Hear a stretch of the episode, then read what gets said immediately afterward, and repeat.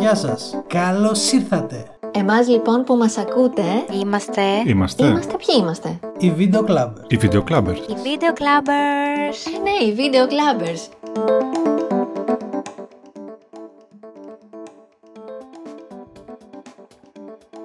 Γεια σας. Σε αυτό το επεισόδιο δεν είμαστε τέσσερις, είμαστε τρεις, προσωρινά, παροδικά. Θα μας λείπει ο Ρέστης, οπότε θα ακούσετε το Ραφαήλ, την Ελένη και εμένα, την Ηρώ. Σε ένα σχολιαστικό λοιπόν επεισόδιο αποφασίσαμε, μάλλον αισθανθήκαμε την ανάγκη να συζητήσουμε για όλα αυτά τα πολύ σοβαρά θέματα που απασχολούν τον χώρο των καλλιτεχνών.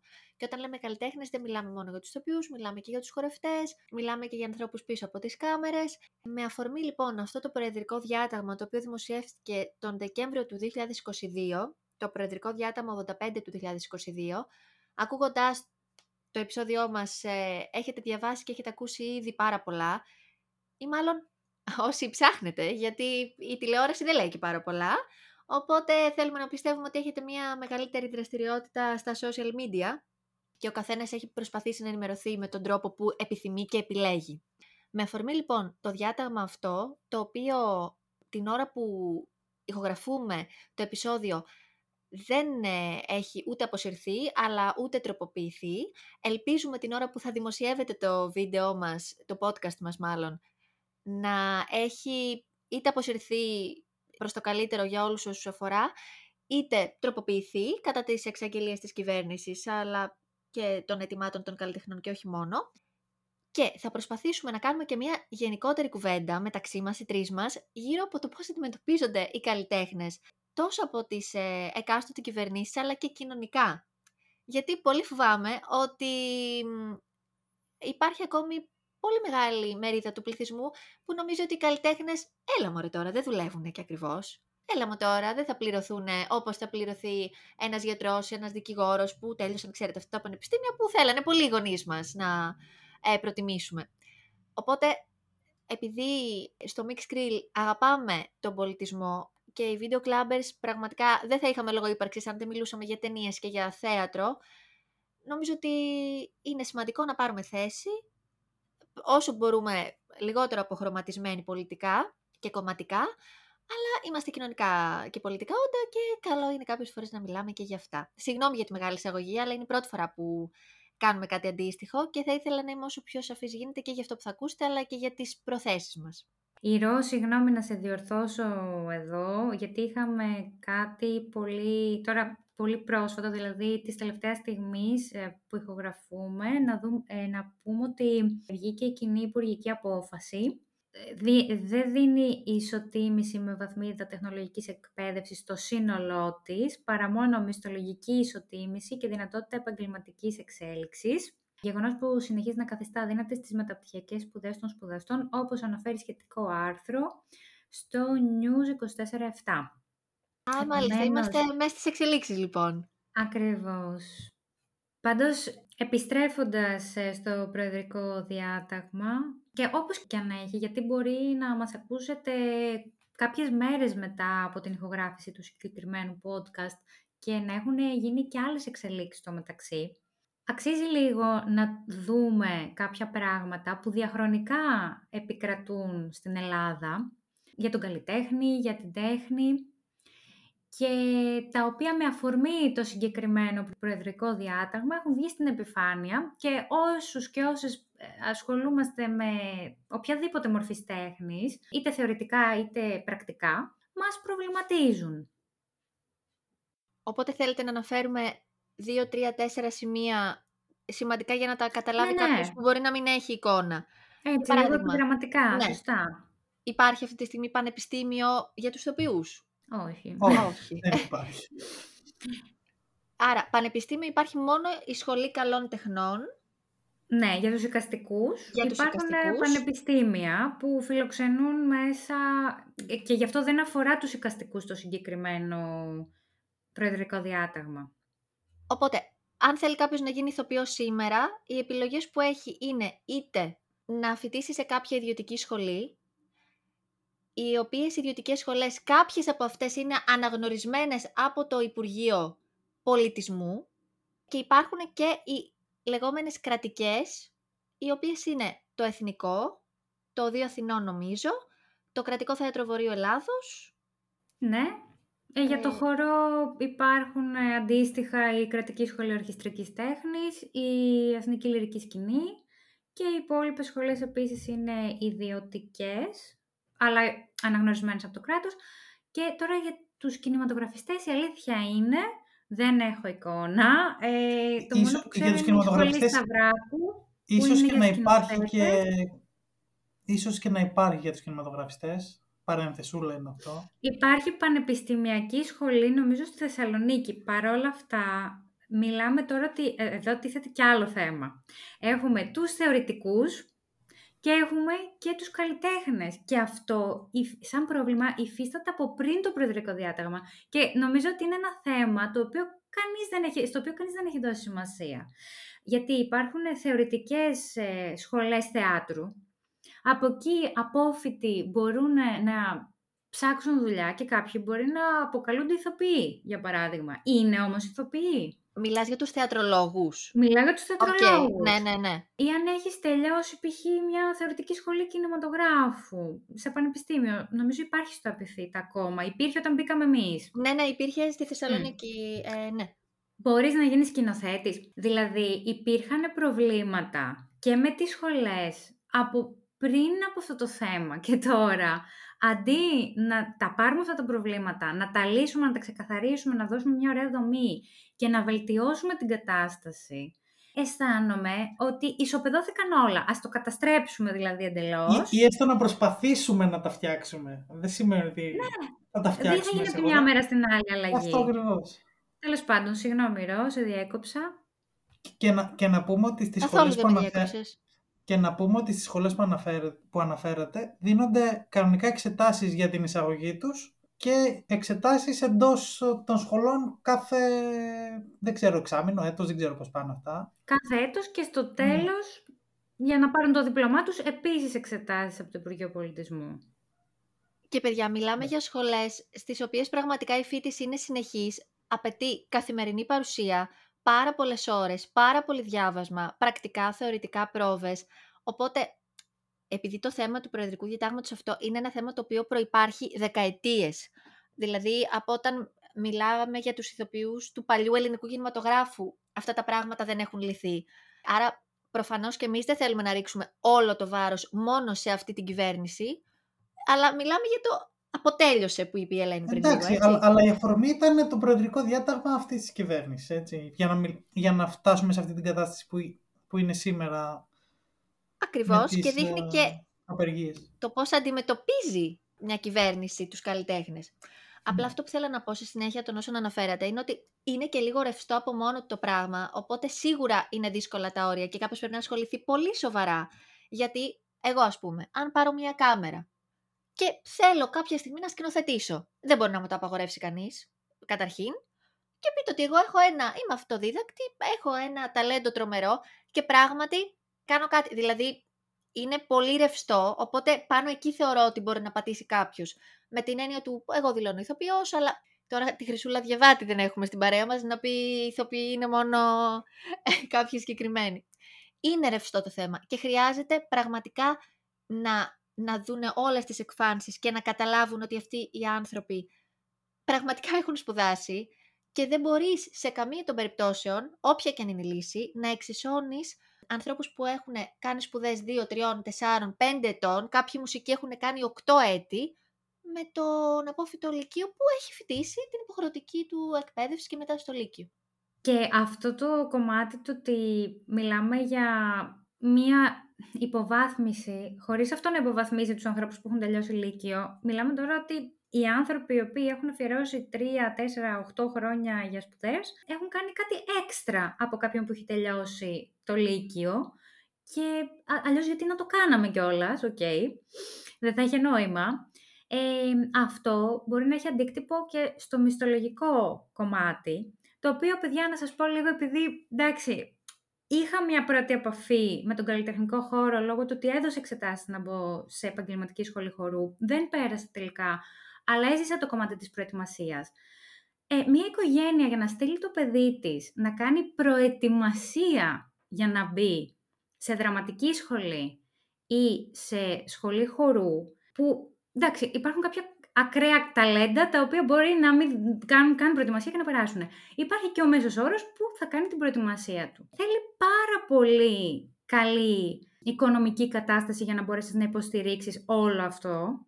Το πριν, το μετά, το, το κατά τη διάρκεια και το μετά.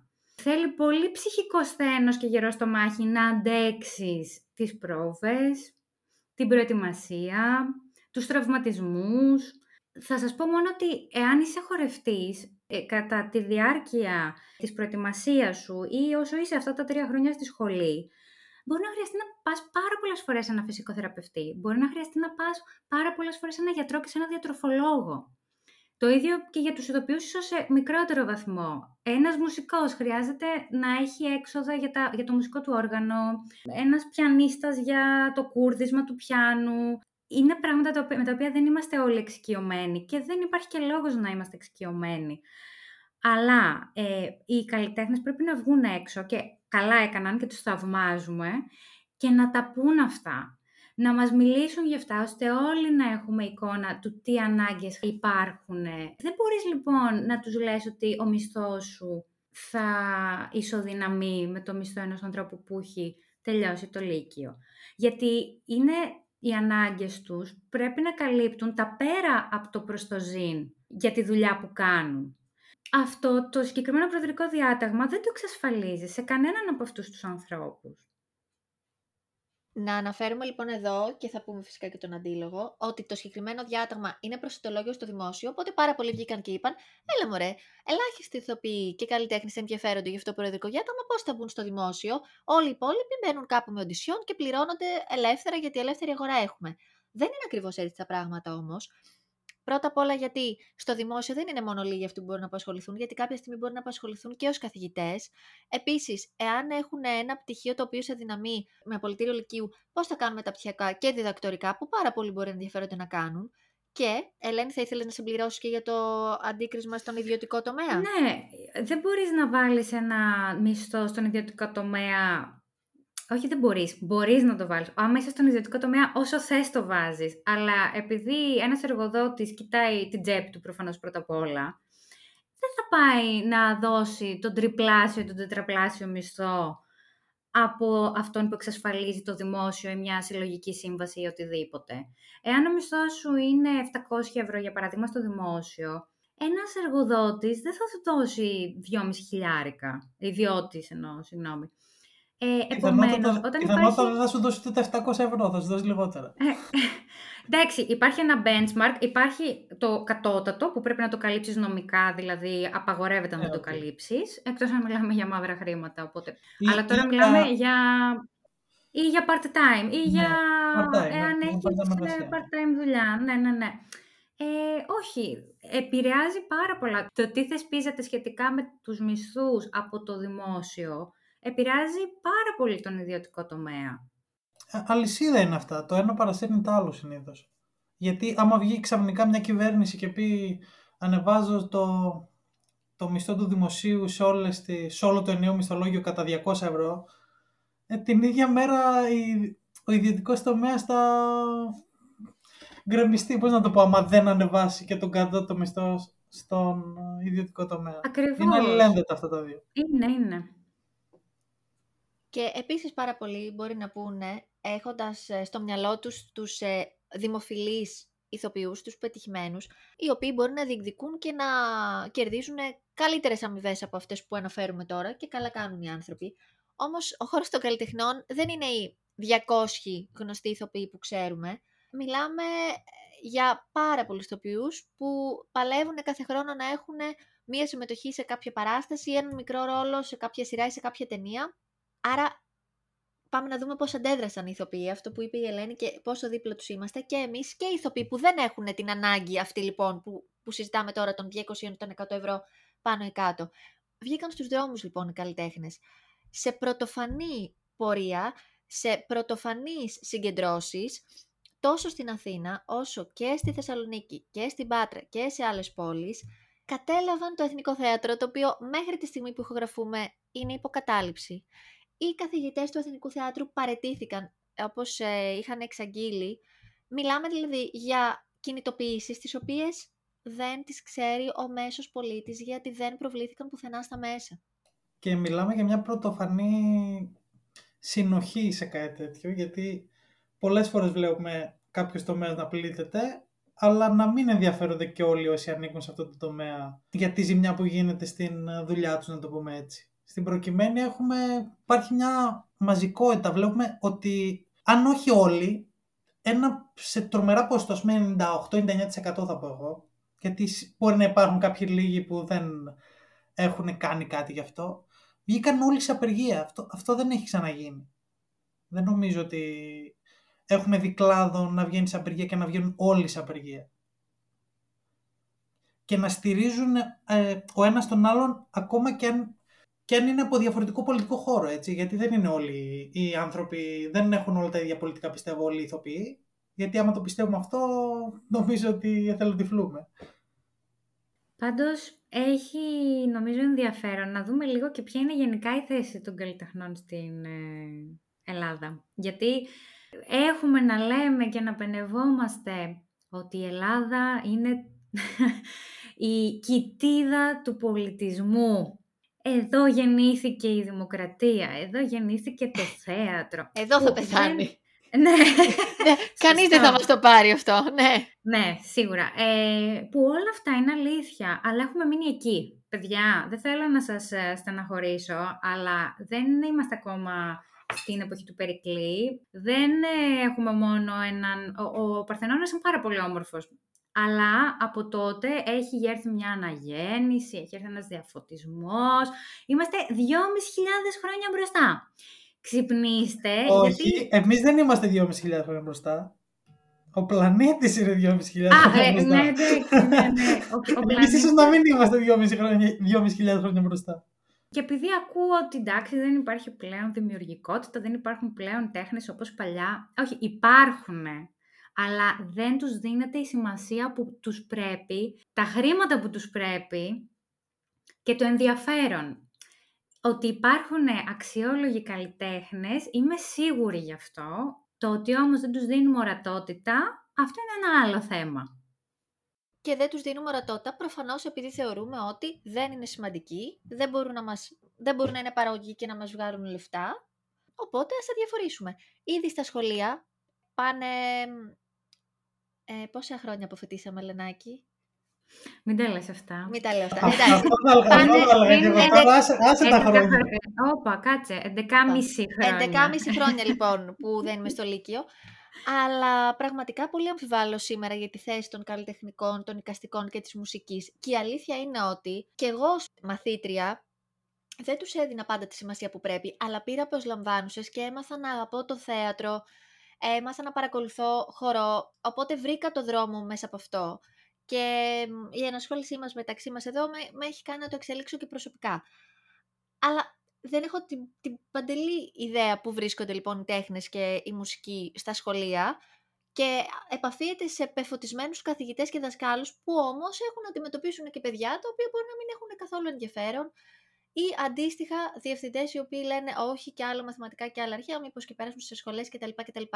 Άρα αυτό είναι και το θέμα το, του εκπαιδευτικού συστήματος που είναι ένα πολύ μεγάλο πρόβλημα. Και από εκεί και πέρα το πώς αντιμετωπίζονται οι καλλιτέχνες, που πραγματικά υπάρχει κόσμος που νομίζει ότι οι καλλιτέχνες κυκλοφορούν με αρβίλες, ε, έχουν μακριά μαλλιά και είναι αχτένιστοι και είναι στα εξάρχεια και μ, τα λένε σε σκηνές ας πούμε. Βρε παιδιά, εδώ είδατε μέχρι και ο Μπισμπίκης που ήταν underground. Τώρα εντάξει, μην τα λέμε, αλλά καταλαβαίνετε. μην είμαστε με παροπίδες. Μην είστε κλειστόμυαλοι, είδατε ο Βασίλης. Πα- Παντού κολλάει μπισμπίκης πάντως, ε. Εντάξει, αυ- σε αυτό που λέει η Ρο έχει πολύ δίκιο. Είναι η σημασία που δίνουμε στο σχολείο. Υπάρχουν βέβαια καλλιτεχνικά σχολεία που έδωσαν το παρόν και στις δράσεις που έγιναν, αλλά πέρα από τα καλλιτεχνικά σχολεία, οι τέχνες είναι μέρος της παιδείας μας. Να, αυτό ας πούμε το ξεχνάτε από τον Πλάτο, να θυμάστε άλλα. Δεν θυμάστε τις τέχνες που λέει ότι πρέπει να είναι μέρος της παιδείας μας. Τέλος πάντων. Στο καλλιτεχνικό σχολείο θα πάει το παιδί το οποίο θέλει να γίνει μετά ε, καλλιτέχνης, όντως. Αλλά όλοι εμείς οι υπόλοιποι, ό,τι και να θέλουμε να κάνουμε στη ζωή μας, χρειάζεται να έχουμε κάποια εφόδια που παίρνουμε από τις τέχνες. Αλλά αυτό πώς θα γίνει όταν μέσα στο COVID οι καλλιτέχνες είχαν αγνοηθεί εντελώς και είχαμε κίνημα support art workers; Πώς όταν το ίδιο το κράτος δεν δίνει την ευκαιρία να έχουμε μέσα στην ε, παιδεία, στην εκπαίδευση τους καλλιτέχνες, ο κάθε διευθυντής τι να πρωτοκάνουνε; Και αυτοί οι άνθρωποι. Μέσα από το Mixcrill, με την Ελένη και με άλλες συντάκτριες, είχαμε γράψει άρθρο για το κίνημα Support Workers. Δηλαδή, αυτό είναι που θέλουμε να πούμε ότι το προεδρικό διάτομα και οι επιλογές της κυβέρνησης δείχνουν και το πώς αντιμετωπίζει τους καλλιτέχνες. Δεν είναι κάτι τυχαίο, μην τρελαθούμε. Όταν παλεύανε για να πάρουν ένα επίδομα ενώ δεν είχαν χρήματα από πουθενά. Την ίδια στιγμή όμως που τους χρειαζόμασταν για να μας κάνουν ωραία τραγουδάκια και ωραία βιντεάκια για το μένουμε σπίτι. Γιατί εκεί είναι καλοί οι καλλιτέχνες, εκεί είναι δημοφιλείς, είναι popular. Πάμε λιγάκι να βασιστούμε σε αυτούς, γιατί αυτοί μπορούν να περάσουν το μήνυμα. Και το έκαναν. Και εκεί λοιπόν είναι μια πρόταση που εγώ θα είχα για τους καλλιτέχνες, να μην έβγαινε κανένας σε καμία εκπομπή για να μην μιλήσει για αυτό το θέμα. Δηλαδή, πάρα πολλοί εκμεταλλεύτηκαν ευτυχώς τον χρόνο που είχαν στις τηλεοπτικές εκπομπές, στο τέλος έστω να κάνουν κάποιες αναφορές στο ζήτημα, γιατί οι παρουσιαστές, όχι όλοι, δεν μιλάω για όλους, αλλά πολύ συγκεκριμένοι παρουσιαστές το ανέδειξαν και μάλιστα μετά από εβδομάδες. Αν εγώ λοιπόν ήμουνα στο ΣΕΙ, θα έλεγα: Λοιπόν, παιδιά, δεν θα πάει κανείς σε καμία εκπομπή για ένα διάστημα. Ποιον θα καλούσε η εκπομπή άμα δεν καλούσε ηθοποιούς και μουσικούς και τα λοιπά, OK, okay, θα καλούσε κάποιους τραγουδιστές, μέχρι εκεί. Εάν δεν αναδείξουν το θέμα σοβαρά. Αυτό θα ήθελα να γίνει. Μαζί με τις κινητοποιήσεις του ερώτη θα είχε και αντίκτυπο. Ναι, αλλά μήπως θα υπήρχε, μήπως μπορεί σε κάποια συμβόλαια ας πούμε, μια τηλεοπτική σειρά ενός καναλιού να υπάρχει ακριβώς, ότι αν σε καλέσει η εκπομπή του καναλιού μας θα πας, εκεί εντάξει, δεν, δεν ξέρω πόσο θα μπορούσαν να μην πάνε. Ακριβώς, ακριβώς. Οπότε ίσως να υπάρχει, και, να υπάρχει κάποια πίεση. Μπορεί να θέλουν να το κάνουν, αλλά να μην γινόταν να το κάνουν. Ή έστω κάποια από αυτούς. Απλά πίεση είναι υποχρέωση, όπως το λες, όπως το λες. Πάντως τα κανάλια δεν ασχολήθηκαν και πολύ με το ζήτημα κάντε κανένα τρίλεπτο με πεντάλεπτο σε κάποια δελτία ειδήσεων και σε κάποιες εκπομπές που περισσότερο ασχολήθηκαν με τον gossip του πράγματος σε κάποιες στιγμές παρά με, το, με την κεντρική ιδέα του, της όλης αυτής uh, κίνησης που γίνεται από τους ηθοποιούς και τους καλλιτέχνες γενικότερα. Δεν υπήρχε άρθρο για την πορεία των καλλιτεχνών και υπήρχε άρθρο μετά από μερικές μέρες ποιοι διάσημοι παρευρέθηκαν στην πορεία των καλλιτεχνών, τι φορέθηκε και λέω, εντάξει, δεν δε μας φταίει κανείς, δηλαδή είμαστε άξιοι της μοίρας μας πια. Ε, ε, αυτό, αυτό θα πουλήσει στα social media, αυτό θα πατήσει ο, σε αυτό θα πατήσει ο κόσμος κλικς και αυτό τους νοιάζει. Απλά αύριο μεθαύριο θα βγουν και θα πούνε είδατε πως στηρίξαμε τους καλλιτέχνες. και κανείς δεν θα τους πει δεν στηρίξατε καθόλου τους καλλιτέχνες. Πάντως αυτό που είπε Σιρό προηγουμένως ότι δεν στηρίζουμε τόσο την τέχνη γιατί παίζει και το τι μας φέρνει χρήμα εν τέλει. Αυτό είναι μια πολύ μεγάλη αλήθεια γιατί η τέχνη είναι αυτή που αφυπνίζει. Και στις εποχές που ζούμε, καλός ή κακός, αυτή την αφύπνιση δεν την ε, επιθυμούν κάποιοι άνθρωποι. Καλό είναι, ωραίο είναι να ε, επενδύουμε στην επιχειρηματικότητα, ε, στους νέους, σε όλα αυτά. Και εγώ από κάτι τέτοιο ζω τέλος πάντων. Στην καθημερινότητά μου ασχολούμαι με τέτοια θέματα. Αλλά ε, δεν μπορούμε να ασχολούμαστε μόνο με αυτά. Να ασχολούμαστε και με όσα αφυπνίζουν τους ανθρώπους, τους δημιουργούν κριτική σκέψη και πάνε τις κοινωνίες μας παρακάτω. Ωραία η τεχνολογία, ωραία η επιχειρηματικότητα, αλλά χωρίς την τέχνη δεν θα ζούσαμε, πιστέψτε με, δεν θα ζούσαμε μια μέρα στη γη χωρίς την τέχνη. Οποιαδήποτε μορφή τέχνη. Α, αυτό που λέει η Ελένη θα το δώσω ένα παράδειγμα. Σκεφτείτε να ξυπνήσετε ένα πρωί, να μην υπάρχει ο κινηματογράφος, να μην υπάρχει το θέατρο, να μην υπάρχουν τα βιβλία, τα μυθιστορήματα, η λογοτεχνία βασικά, να μην υπάρχει λογοτεχνία, να μην υπάρχουν τα κόμιξ, που κάποιοι θεωρούν ότι μπορεί να μην θεωρούν ότι τα κόμιξ είναι τέχνη και να μην υπάρχουν το 90% της καθημερινής σας για δραστηριότητες που συνήθως ε, είναι συνειφασμένες με την τέχνη, απλά μπορεί να το αγνοούμε αυτό το πράγμα. Οπότε σκεφτείτε καμιά φορά λίγο παραπάνω τους καλλιτέχνες όλων των ειδών. Διευρύνοντάς το, και γιατί υπάρχει διχογνωμία και σε αυτό, η φωτογραφία. Τι θα βλέπαμε στο Instagram άμα δεν υπήρχαν Ναι. οι όμορφες Αυτό, φωτογραφίες; ακριβ- αυτό ακριβώς, είναι τέχνη. Η φωτογραφία είναι τέχνη. Έτσι, ισχύει, ισχύει. Και κάτι πολύ ωραίο που διάβασα και δεν το λέω καθόλου με ηρωνικό τρόπο γιατί εγώ πηγαίνω και ακόμη και τα μπουζούκια. Τέχνη είναι. Φυσικά τέχνη Το είναι, είδα- μουσικούς Ναι, έχει. Να ναι, το λένε μουσική. στους πολιτικούς ότι ούτε μπουζούκια θα είχατε άμα δεν ήμασταν εμείς. Να πάτε Μα- να έτσι ξεσκάσετε και Μα, να είναι μα, ωραία. μα, χωρίς, η μα φάση. χωρίς μουσική πώς θα υπάρχουν τα μπουζούκια; Οπότε, Ελένη, θα σε προκαλέσω αν θέλεις να κλείσεις αυτό το podcast με μια εικόνα της Ελένης και νομίζω ότι ξέρω τι θα διάλεγες. Οκ. Σας χαιρετούμε με την εικόνα χιλιάδων ανθρώπων που βρίσκονται έξω από το Εθνικό Θέατρο Τσίλερ. Ε, να είναι συσπειρωμένοι, αγαπημένοι και να μας δίνουν το παράδειγμα του τι μπορεί να καταφέρουμε όλοι μαζί, όλες μαζί, όταν είμαστε ενωμένοι και ενωμένες και όταν αγνοούμε τις διχόνοιες μας για ένα καλύτερο αύριο και για το μέλλον μας. Αυτή ήταν η εικόνα της Ελένης από μια φωτογραφία του Σπύρου Χατζιαγγελάκη που έκανε πάρα πολύ μεγάλη επιτυχία ευτυχώς στα κοινωνικά δίκτυα. Ελπίζουμε να βρήκατε ενδιαφέρουσα την κουβέντα μας.